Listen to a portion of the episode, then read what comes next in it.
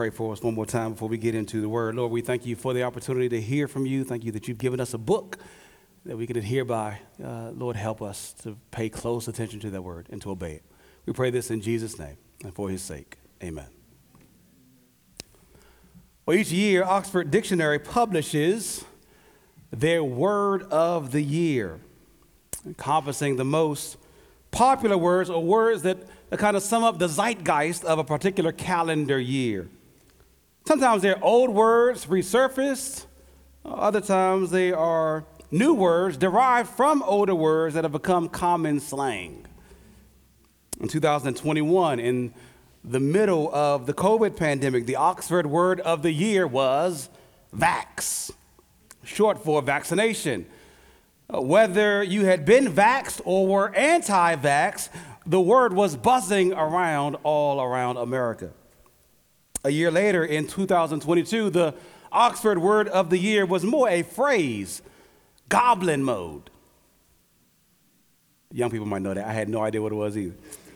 People would go goblin mode to express a kind of behavior that was unapologetically self indulgent, lazy, greedy, become something of a common idea or terminology or mindset in our culture. In 2023, the, the year we just passed, the Oxford Dictionary picked as its word of the year the popular Gen Z slang term, Rizz.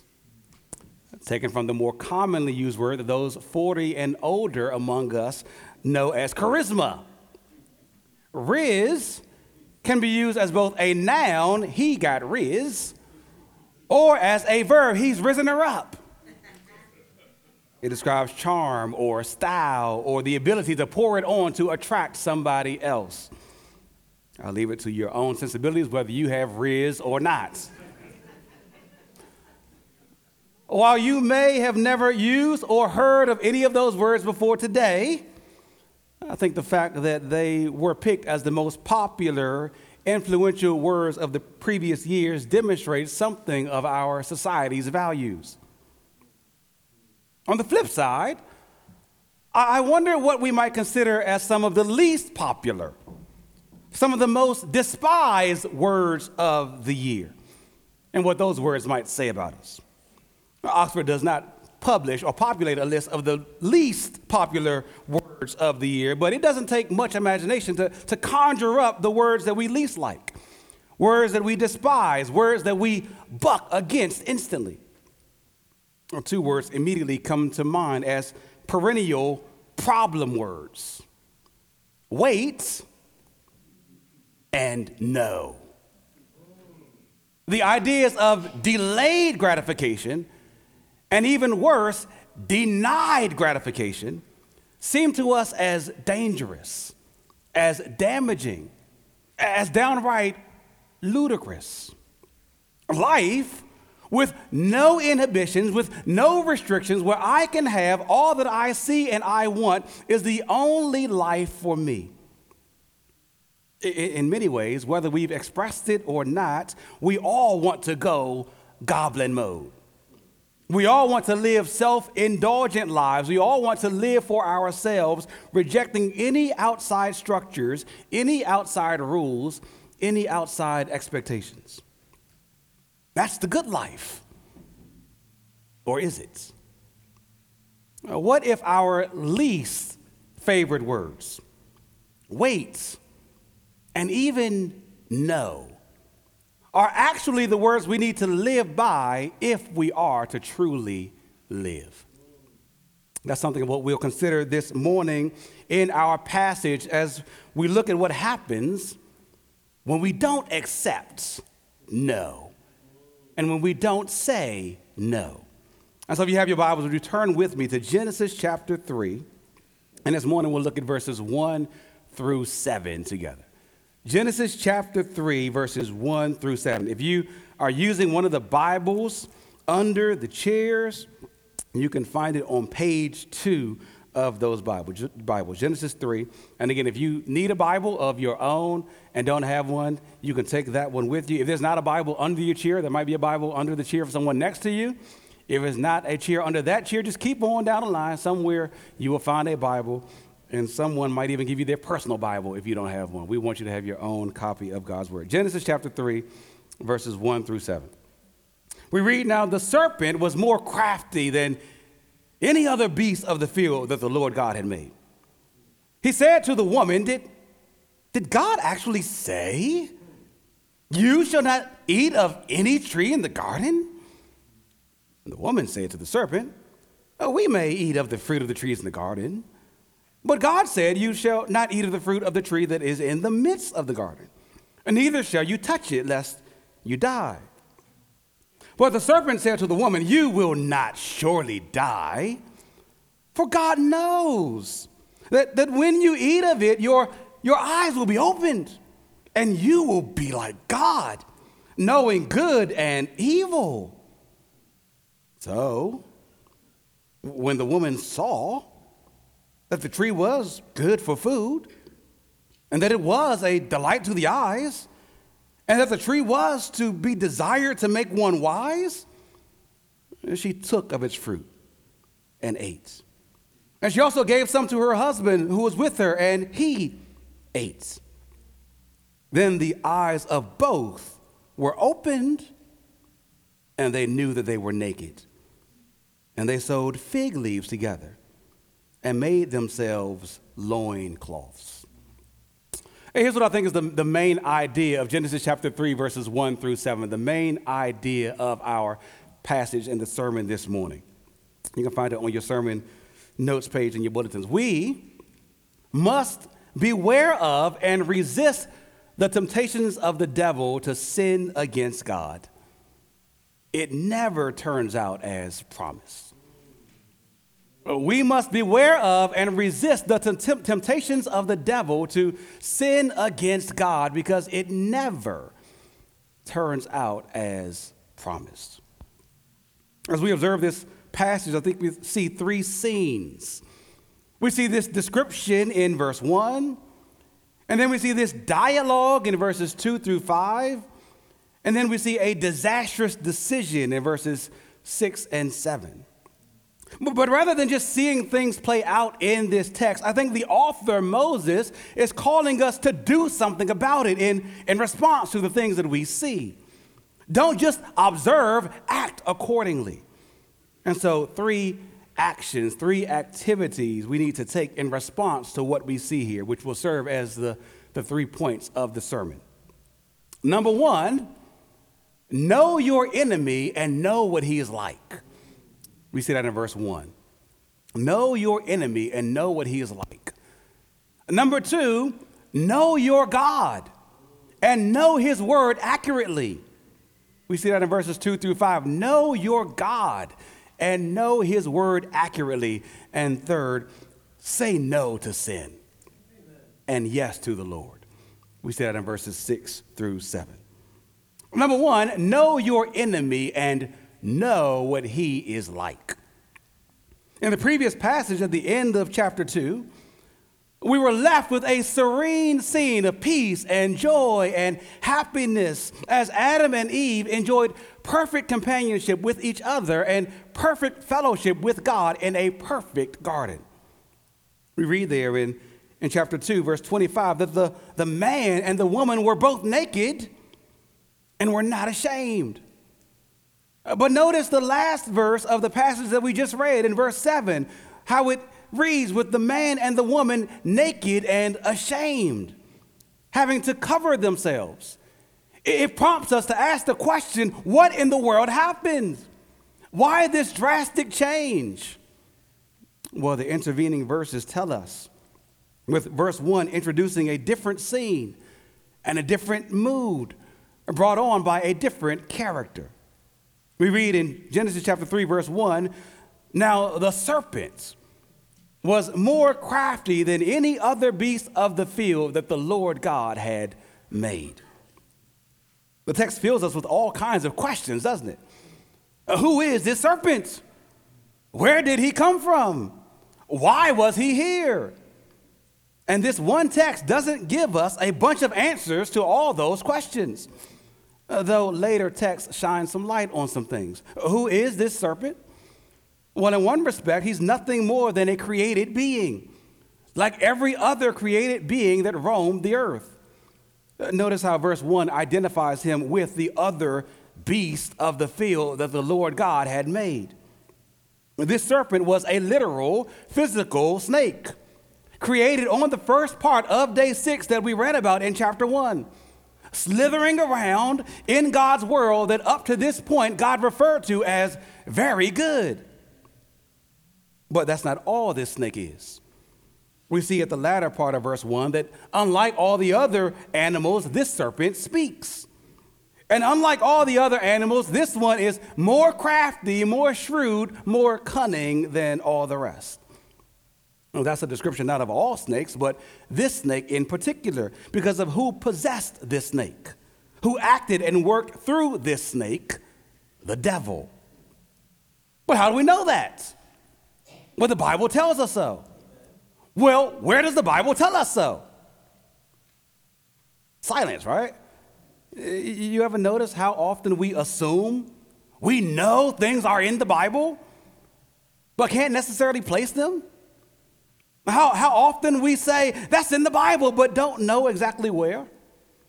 Uh, we'll see in a few minutes how dangerous that can be. Uh, we need to have our, have our thoughts guided and guarded by the scriptures of God's word. We don't want to be a people who hold certain assertions and certain conclusions simply because of what we've been taught or what someone else has said. Right? But we want to be people who hold those convictions because of what we see and read in the scriptures. And we need all of Scripture. And so, yes, the serpent here is the devil because the Bible does tell us that. Where? Not here in Genesis 3, but later in the biblical text. Most explicitly in the last book of the Bible, in Revelation chapter 12, verse 9. There we read of, of Christ's victory over spiritual enemies, where Revelation chapter 12, verse 9 tells us the great dragon was thrown down, that ancient serpent who is called the devil and Satan, the deceiver of the whole world. The serpent here is Satan inhabiting a snake's body and working through it. But that leads us to even more questions, doesn't it? Where did Satan come from? What happened to bring him on the scene? How was he able to work through other creatures? Isn't Satan bad? How did bad uh, come into an absolutely good world? But we don't know all the answers to all those things either. Other passages in the Bible, again, shine some light on it. Places like Jude chapter 2, or Jude verse 1, verse, uh, chapter 1, verse 6, and 2 Peter chapter 2 speak of a, a heavenly insurrection where certain angels Uh, seemingly led by Satan, rebelled against God that led to their expulsion from heaven and judgment by the Lord. When this all happened, we don't know exactly. What led Satan and others to rebel when there was no sin in the world, we don't know exactly. And as we stated with previous texts in Genesis, notice just how uninterested the human author, Moses, and ultimately the divine author, God, are in letting us know all those things. God, in his wisdom, has not determined to use his word to scratch every itch of curiosity. God has not determined to use his word to answer every conceivable question that we might have. God wants us to know what we absolutely need to know. And what we need to know in verse 1 is that we absolutely have an enemy and we need to know what that enemy is like. This ancient enemy, the serpent, the devil, is crafty, is sneaky, is deceptive, is a slimy sucker who we need to look out for. And it's interesting that God here puts the description first in verse 1, not later on in the text after we see what actions the serpent does, and then we kind of sum up who he is. Now, he wants us to know from the get go who this kind of person is so that we don't have to make our own conclusions about him. God has already given us his character up front. Know what he's like, and his activities are played out of who he is. Genesis chapter 3, verse 1 then is meant to correct a few things that we might think about the devil. For one, Genesis chapter 3, verse 1 proves that the devil exists. The devil is no fabricated foe. The devil isn't like the Christian version of the boogeyman simply meant to spook people. No, the devil is real. And he has been a thorn in the side of people since the first of God's people. Well, I don't see him, you might say. Well, if he was able to work through a serpent, how do you know he can't work through other creatures in other ways? Which leads to the second correction we might need that verse 1 provides that Satan is subtle. You know, I wonder if those of us who have no problem acknowledging Satan's existence might nonetheless miscalculate how he exists. I think as we live in an evil world with so much evil around us, uh, we might think of Satan, the evil one, and think primarily of his power.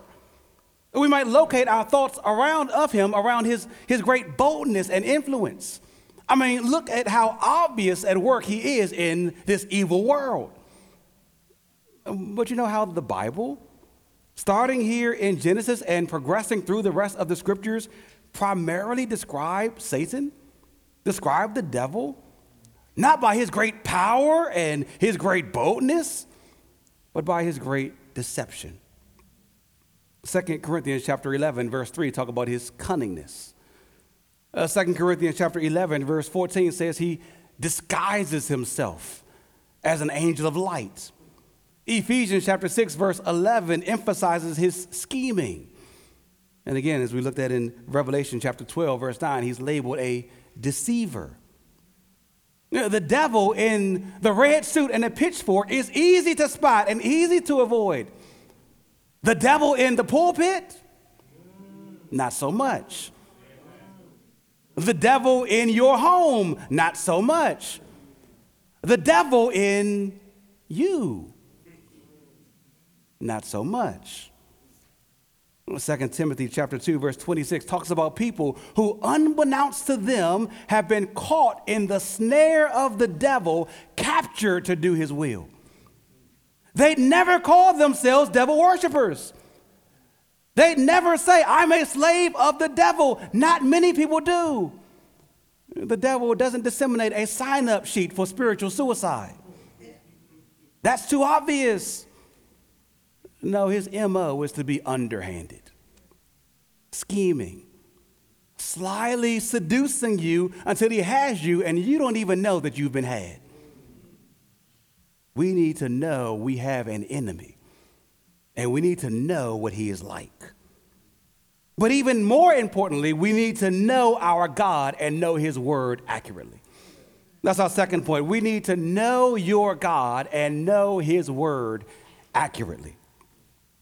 It's been said that, that federal agents don't learn to spot counterfeit money by studying the counterfeits. They study genuine bills until the, they master the real thing, and then the bogus thing becomes very evident. Perhaps you've heard that before. Oh, and I think it's a fitting analogy of what we need in our spiritual lives as well.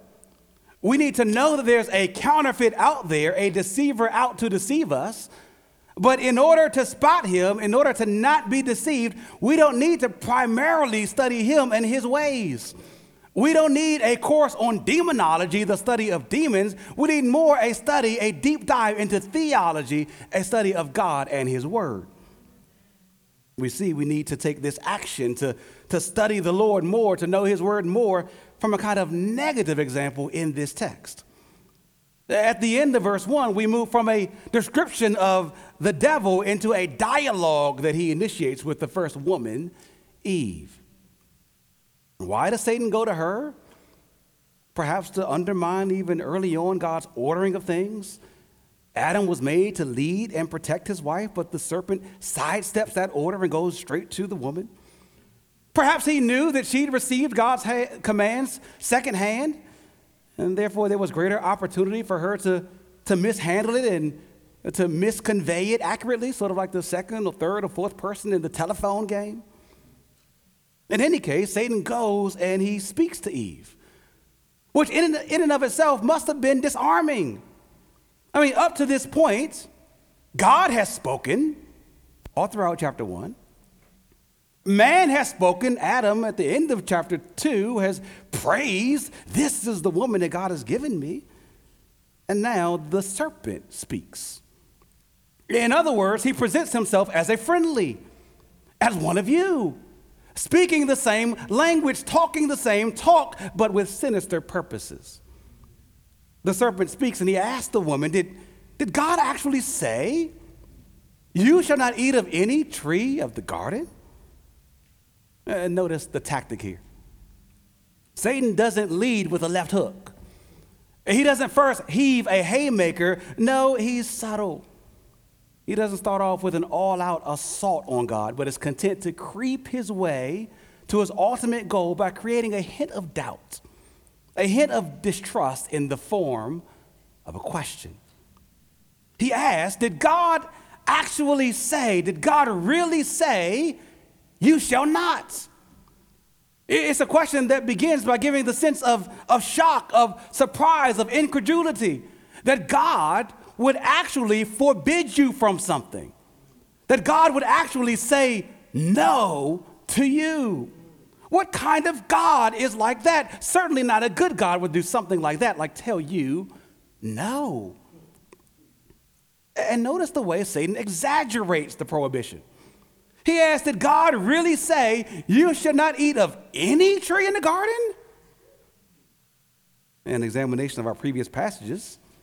If you lift your eyes back up to Genesis chapter 2, verses 16 and 17, reveals that God first granted freedom to eat from every tree of the garden. And he only prohibited eating from one tree of the garden, the tree of the knowledge of good and evil. But Satan takes, don't eat from one, and twist it into don't eat from none. Did God actually say that? Certainly he didn't, did he? There must be some mistake, some, some miscommunication. God wouldn't be so restrictive, would he? Doesn't he want the best for you? Very subtly. Simply by asking a question. Satan takes God's word and positions it not as something that we need to sit under as God's subjects, but as something that needs to sit under us, subject to our judgment, to our interpretation. God and His Word are suddenly put on trial by man. That's still the case, isn't it? There's a constant move to question God and His Word if it's really good for us, especially for us today, we know we are enlightened. 21st century, we know what's best. Our ancients, the grandparents and great grandparents, they were fools. They listened to this book. It, it, was good back then, maybe, but certainly not for today. I mean, the Bible can't really be authoritative and good for us today. What with all its boundaries? Boundaries are bad, inhibitions are harmful, we're told.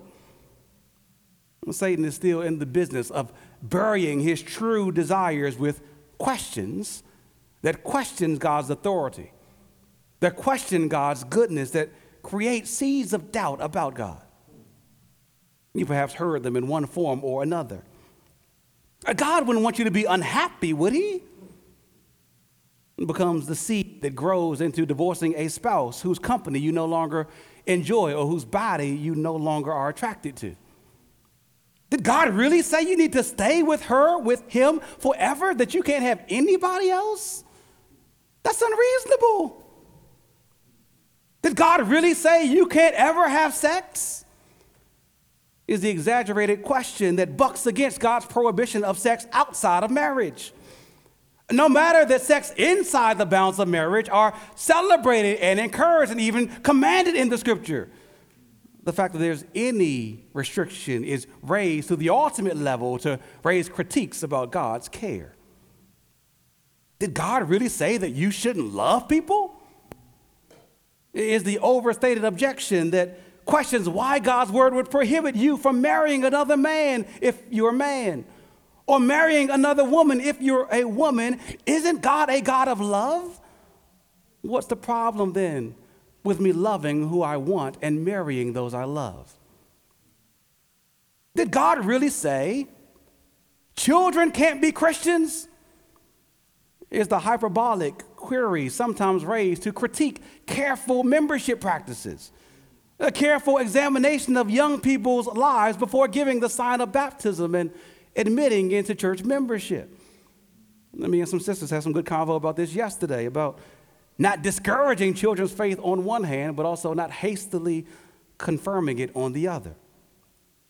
Did God really say women can't do anything in the church? is the embellished inquiry seeking to provoke protest about why women can't do everything in the church, including pastor and preach, disregarding that those are the only things that the Bible disallows sisters from doing, while encouraging all the other opportunities and gifts that they should employ in the life of God's people. The questions. Uh, questions often can be silent killers pose sometimes unassumingly to get us to interrogate God and to interpret His word based on what we want and what we feel is right. And to Satan's initial question, the woman responds in verses 2 and 3. Look there with me, Genesis chapter 2, verses, uh, Genesis chapter 3, verses 2 and 3. She says, We may eat of the fruit of trees in the garden. But God said, You shall not eat of the fruit of the tree that is in the midst of the garden, neither shall you touch it, lest you die. Now, notice some things here. Some, some steps towards the woman giving in to Satan's subtle attack.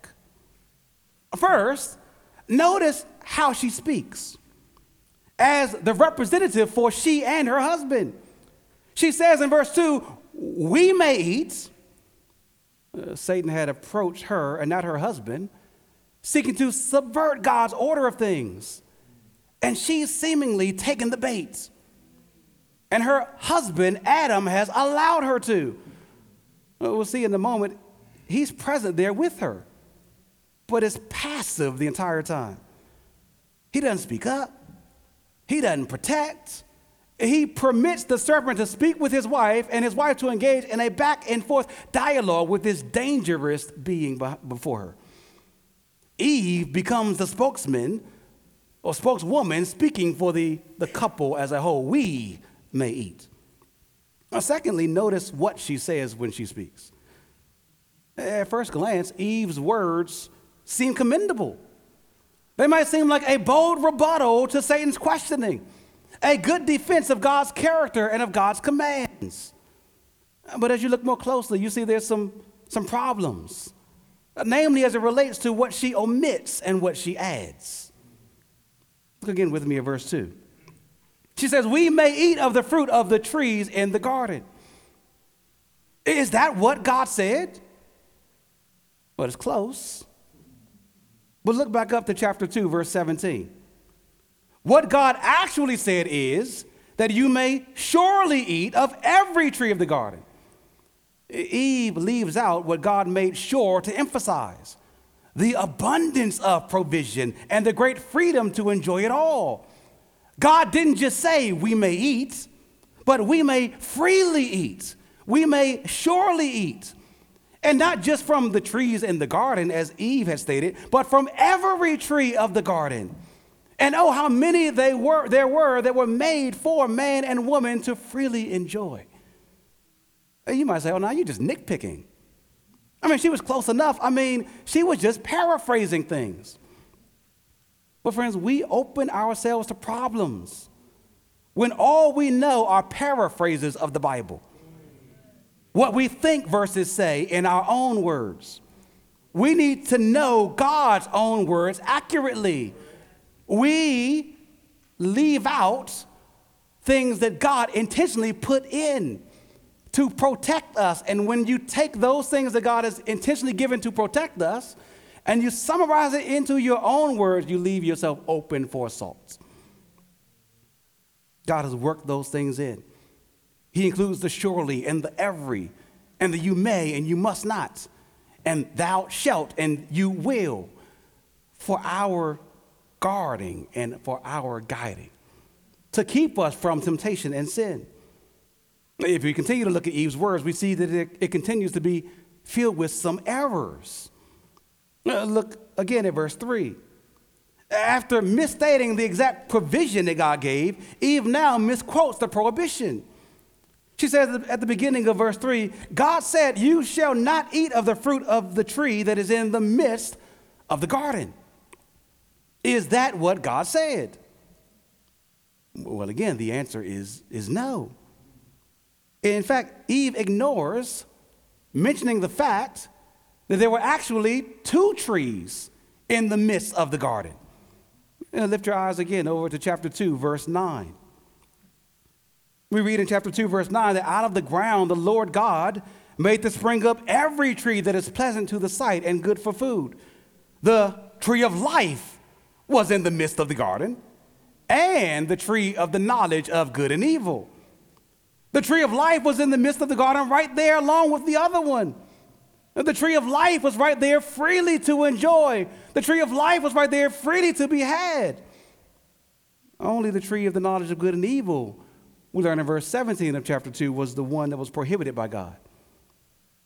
Again, just, just subtly see how Eve is seemingly given in to Satan's subtle attack, beginning to view things and state things from his perspective of what God has kept away instead of what he's freely given to enjoy. Another error is, is that she adds to God's word. She says towards the end of verse 3 Not only shall you not eat from this tree that, that she fails to specifically name in the, in the middle of the garden, the tree of the knowledge of good and evil, right? You, you should not only not eat of it, but you shall not touch it. In chapter 2, verse 17, God never said anything about not touching the tree. Now, why you would touch a tree you don't want to eat from, you shouldn't, right? But still, all he said was, Of the tree of the knowledge of good and evil you shall not eat. Whether Eve got this extra prohibition from Adam about not touching it, we don't know. Or maybe she just conjured it up at the moment with Satan right there before her. It all adds up to her looking through the lens of God's restrictiveness his overbearingness. God is harsh. Not only does he not want you to eat of the tree, we can't even touch the thing, or we might die. Uh, lastly, see how Eve, even in thinking about death and mentioning death, subtly dilutes the punishment for breaking God's commands. She says, God said, You shall not eat of, the fruit, eat of the fruit of the tree that is in the midst of the garden, neither shall you touch it, lest you die. But God actually said, In the day that you eat of the tree, you will surely die. You will certainly die. God was meaning to put extra emphasis on what happens when you break his commands. And even just slightly, Eve just dilutes that a little bit. It seems rather small, one word missing.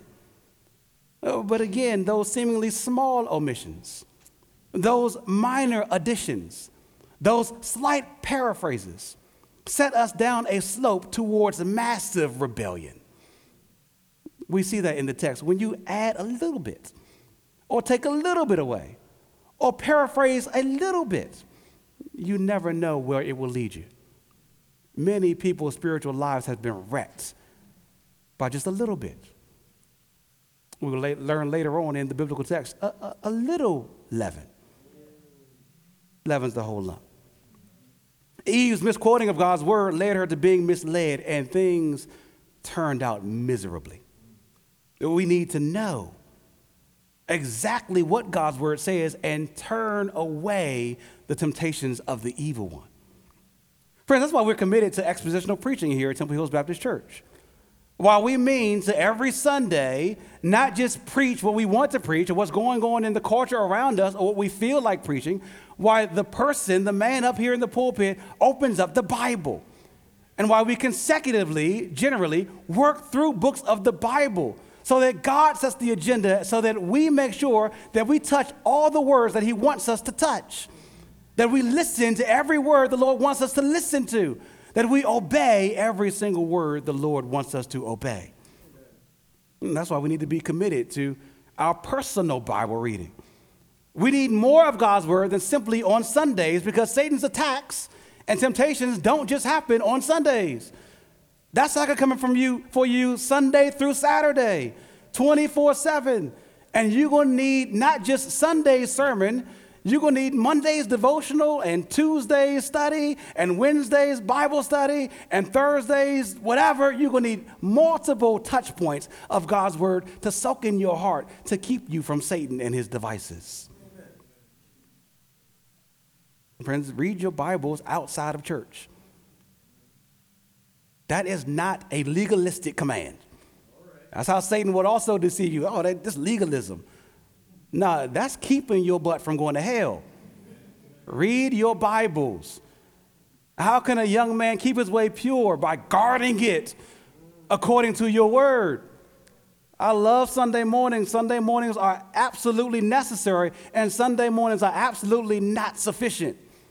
They can't do everything for you. You're going to need that word in you throughout the week.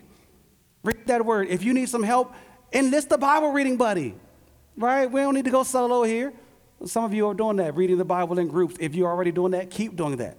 If you need some help to like spur you on to reading more of God's word, reach out to us. Reach out to your elders. We love to connect you with other members to help you read the Bible more and to read the Bible better.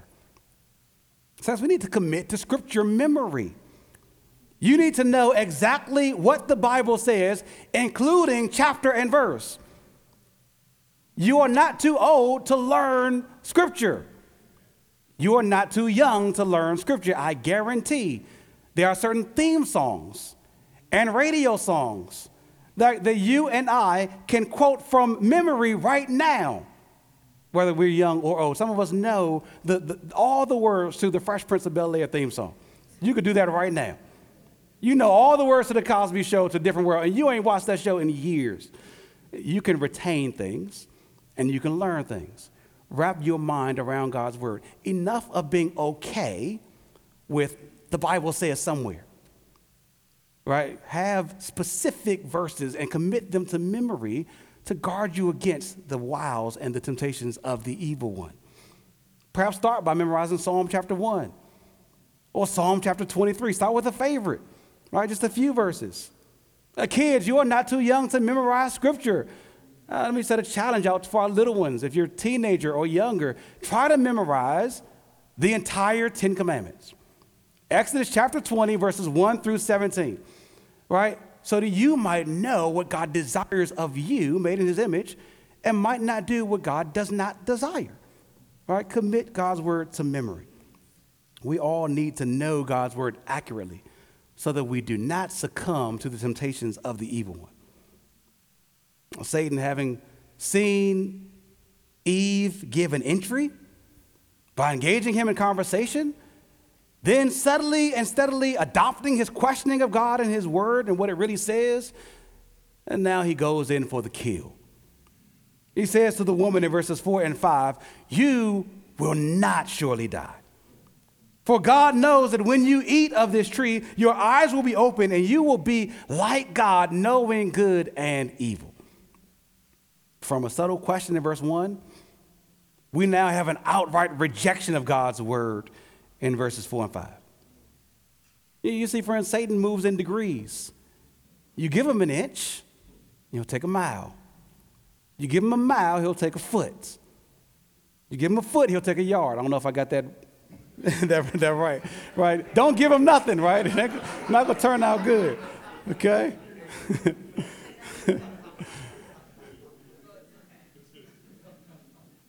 You will not surely die, he says. Countering what God clearly had previously said would happen should his people disobey him by eating of the tree that he had forbidden them to eat. You see what Satan does here? That, that, that, people are always doing, he denies a thing called divine judgment. There is no punishment. You're going to be good. Do you is fine. And Satan presents himself as a kind of counter authority whose word is even able to override God's. I don't care what God said. Listen to what I'm telling you. You won't surely die. It creates a crisis of belief. Who will you listen to? And to win the woman to his side, Satan supposes to even know the mind of God. He says in verse 5 the reason God has given you this restriction is not for your good, but for your harm. It's to hold you back. God knows that when you eat of the tree, you will be like God. You will be like Him, knowing good and evil. Uh, Satan cast sinful, selfish motives for God's prohibitions. He wants to keep all the authority, all the wisdom, all the knowledge, all the godness to himself and not let you in on the goods. God just a crab in the barrel trying to keep you down, to keep you from being like God. Uh, of course, the irony is that if Eve had remembered God's word, if Eve had believed God's word, she'd remember that she and Adam were already like God. Genesis chapter 1, verse 27 God made man and woman in the image of God. They were already like him to reflect his glory and to represent his rule on earth. And yet, here was a creature that Adam and Eve were made to rule over, a serpent proposing to tell Eve that what God had given wasn't enough. That she should have more, that she needed more to actually be God. You see, Satan never leads you to cherish all that you have. He always makes you disgruntled about all that you don't have and to lust after all that you could have. But he never tells you the full truth.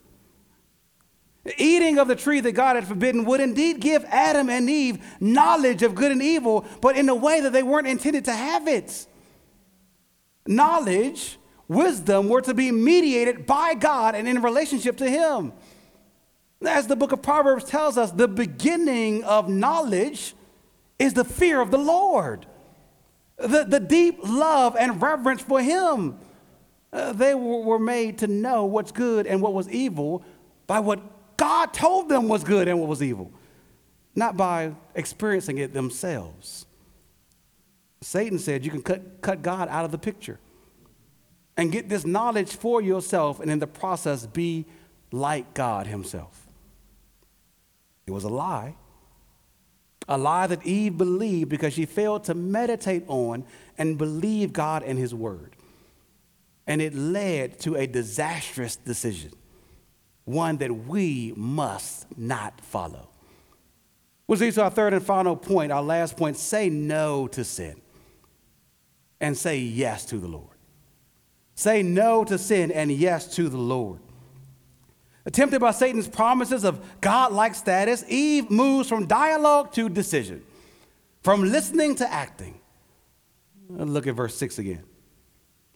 We read, So when the woman saw that the tree was good for food, and that it was a delight to the eyes, and that the tree was to be desired to make one wise, she took of its fruit and ate, and she also gave some to her husband who was with her, and he ate.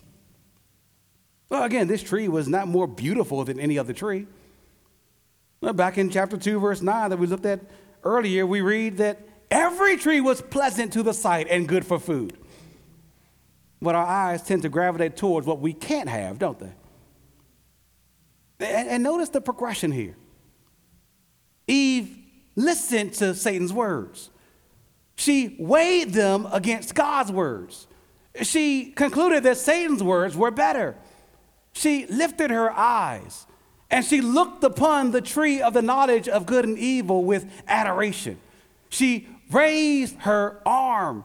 She reached out her hand she grabbed hold of the fruit. She snatched it from the tree. She raised it to her mouth. She opened up her lips. She bit down on the fruit. Then she raised her arm again. She passed it to her husband, who also opened up his mouth, bit down on the fruit.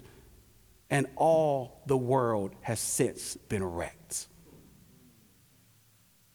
Friends, there's a, a whole lot of steps between deception and destruction, between temptation and sin, and it happens oh so quick. Have you noticed that in your own life? after you've done some crazy thing, some terrible thing, and you look back in retrospect, you're like, how in the world did that happen? And we say kind of sin belittling, minimizing things like, yeah, I fell into sin. you ain't fall. You ran deep into that thing. And if you were honest and look back, you can see all the little moments that led up to it. You know, you, you, you saw her in the, in the, in the workplace. You, you, you observed what she was wearing. You made a mental note of it. You said, I'm going to put that away, but then later on you saw her at the, the coffee machine and you said something to her about her appearance. Uh, she said something back about yours. Uh, you, you, had to exchange emails for this work project. Uh, another email pinged up later that night. It, it led to a, a, future conversation, and you ended up in her bed the next day. In retrospect, you can see all those steps. In the moment, they unfold so quick.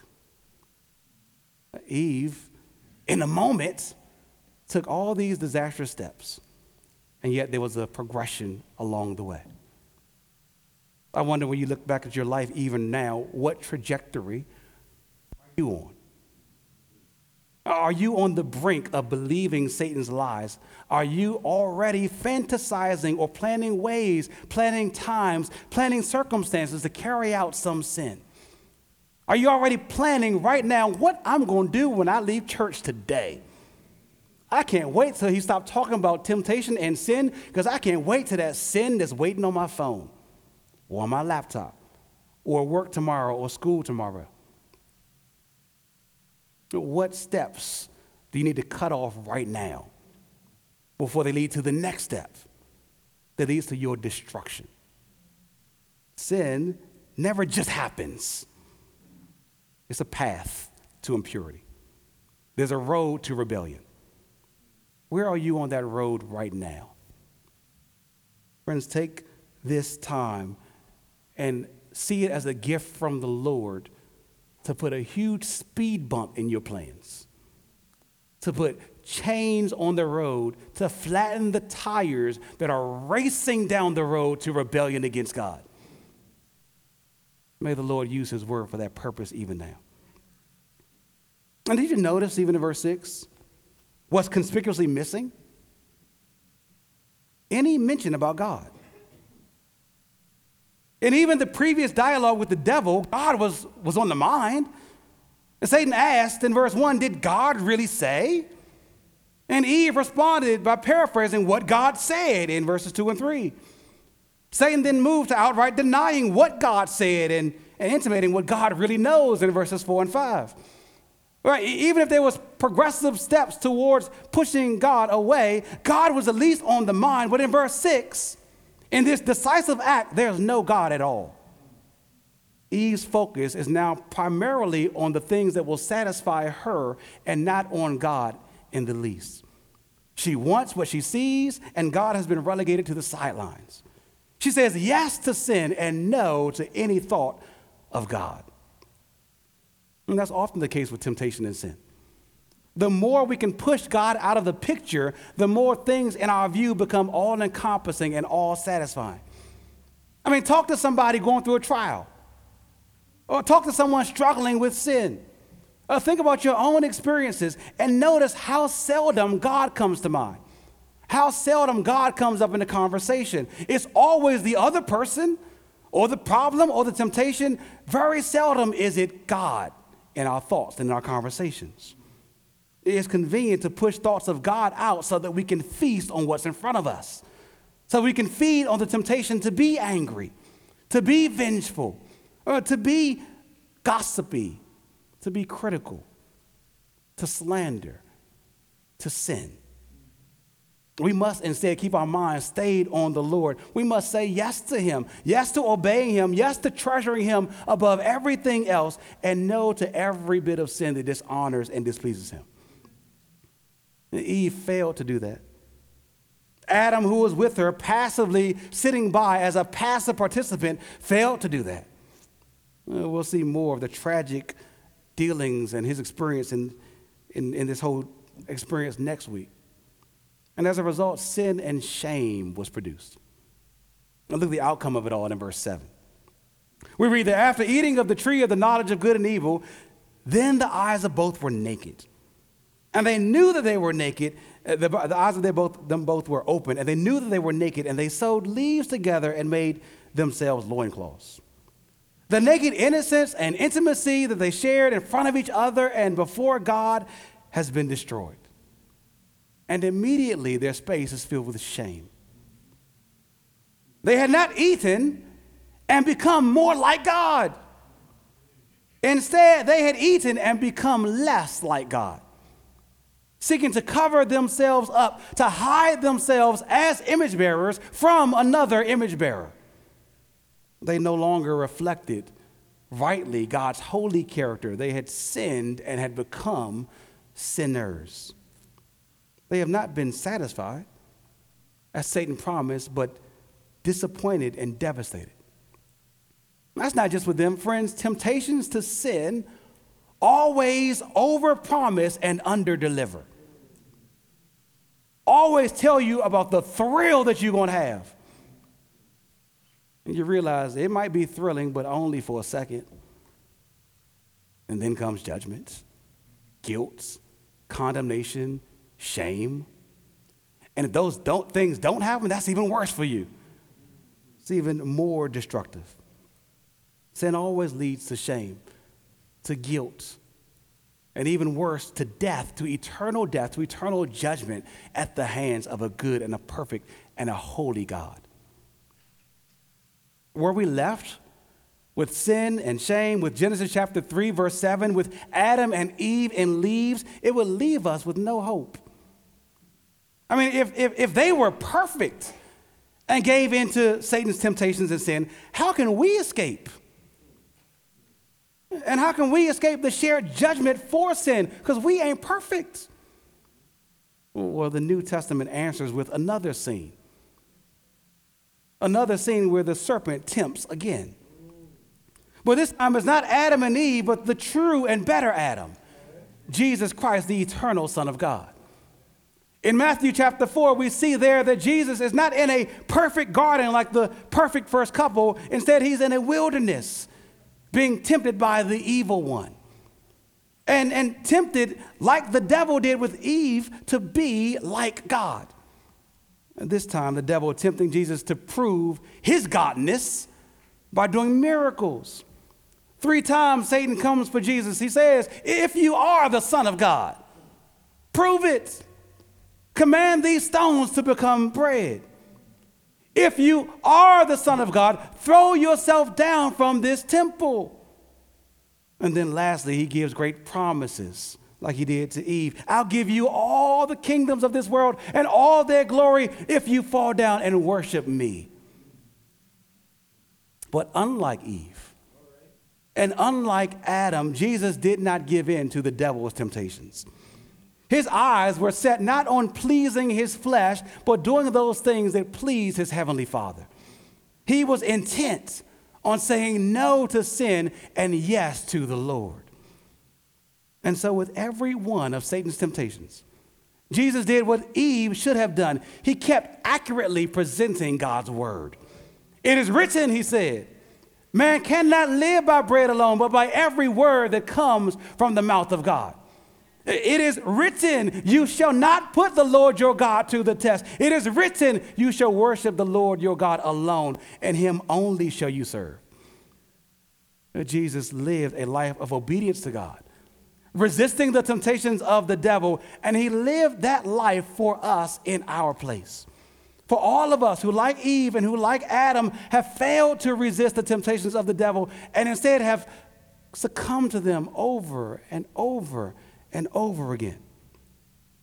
And then finally, Jesus went to, to a cross. And there, that was for us as well, in our place.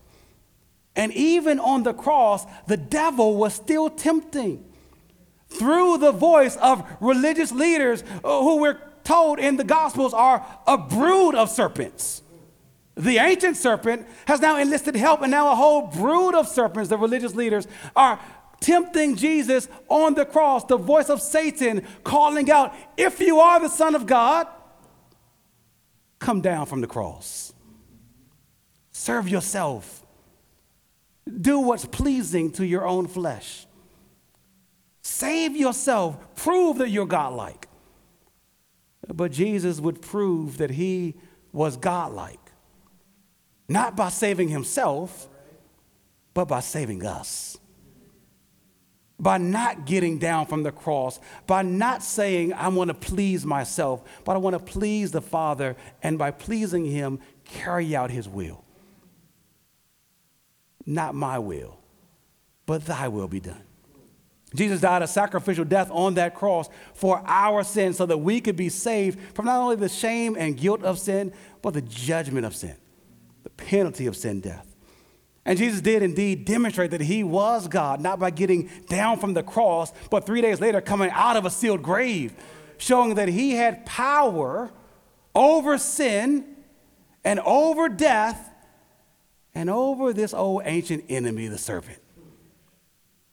That one who from day one had gotten a foothold on humanity, had gotten the first woman and the first man to give in to temptation, and has gotten every single other man or woman since then to give in to temptation and caused every single other man and woman to give in to death was defeated by the death and resurrection of Jesus Christ. And so, for all of us, who turn from our sins and trust in the buried, risen Jesus for salvation will be saved and will be freed from the power of sin and from the penalty of sin, from the sway and possession of the devil, and given free and new and glorious life with Christ forever. Friends, if you're here this morning and you're not a Christian, that's what you most need to respond to this morning. You might hear, be here and you be like, I'm too intellectual to believe this hocus pocus about some devil and some temptation. Let me tell you not to trust your own thoughts. Maybe you are already being deceived that there is no devil. Maybe you're already being deceived that you're okay with God. Maybe you're, you're being deceived that there is no judgment for sin. Let me tell you on the authority of God's word that you are destined to die, and after death comes the judgment. Don't wait for that day. Trust in the one who conquers sin and death and the grave, Jesus Christ. And if you are a Christian, keep trusting in Jesus, keep turning to the Lord, and keep turning away from sin and temptation. Turn to the Lord Jesus Christ. He is your all sufficient Savior and your all sufficient hope we must beware of and resist the temptations of the devil to sin against God. It never turns out as promised. We must trust in the good and great promises of God. For all those who do turn from sin and trust in the Lord, there will be everlasting life in the presence of our great God and Savior. Let's pray. Heavenly Father, we thank you for your word. We pray, Lord, that it would not just wash over us, but it would find root in our hearts and that you would instruct us, Lord. Transform our hearts and thoughts. Help us to be obedient to your word, to fight sin, and to flee to Jesus Christ and his righteousness. Uh, we pray all this in his name and for his glory. Amen.